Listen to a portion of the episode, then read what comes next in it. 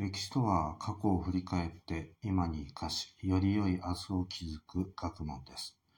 選択することは人生の基本です。今日も丸×を選択してみましょう。問題。次の説明文は正しいか間違っているか丸か×で答えなさい。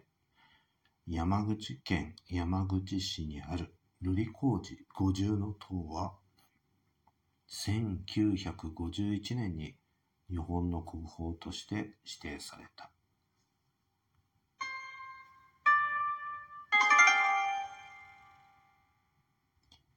答えは、×です。山口県山口市にある瑠璃光寺五重塔は1952年に日本の国宝として指定されました。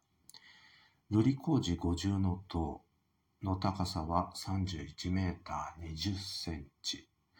室町時代の1442年、山口県の周防の守護大名であった大内氏によって作られた五重塔。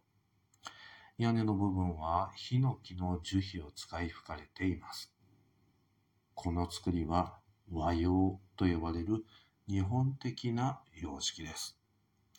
今日はこの辺でおしまいにしましょう。それでは次回までごきげんよう。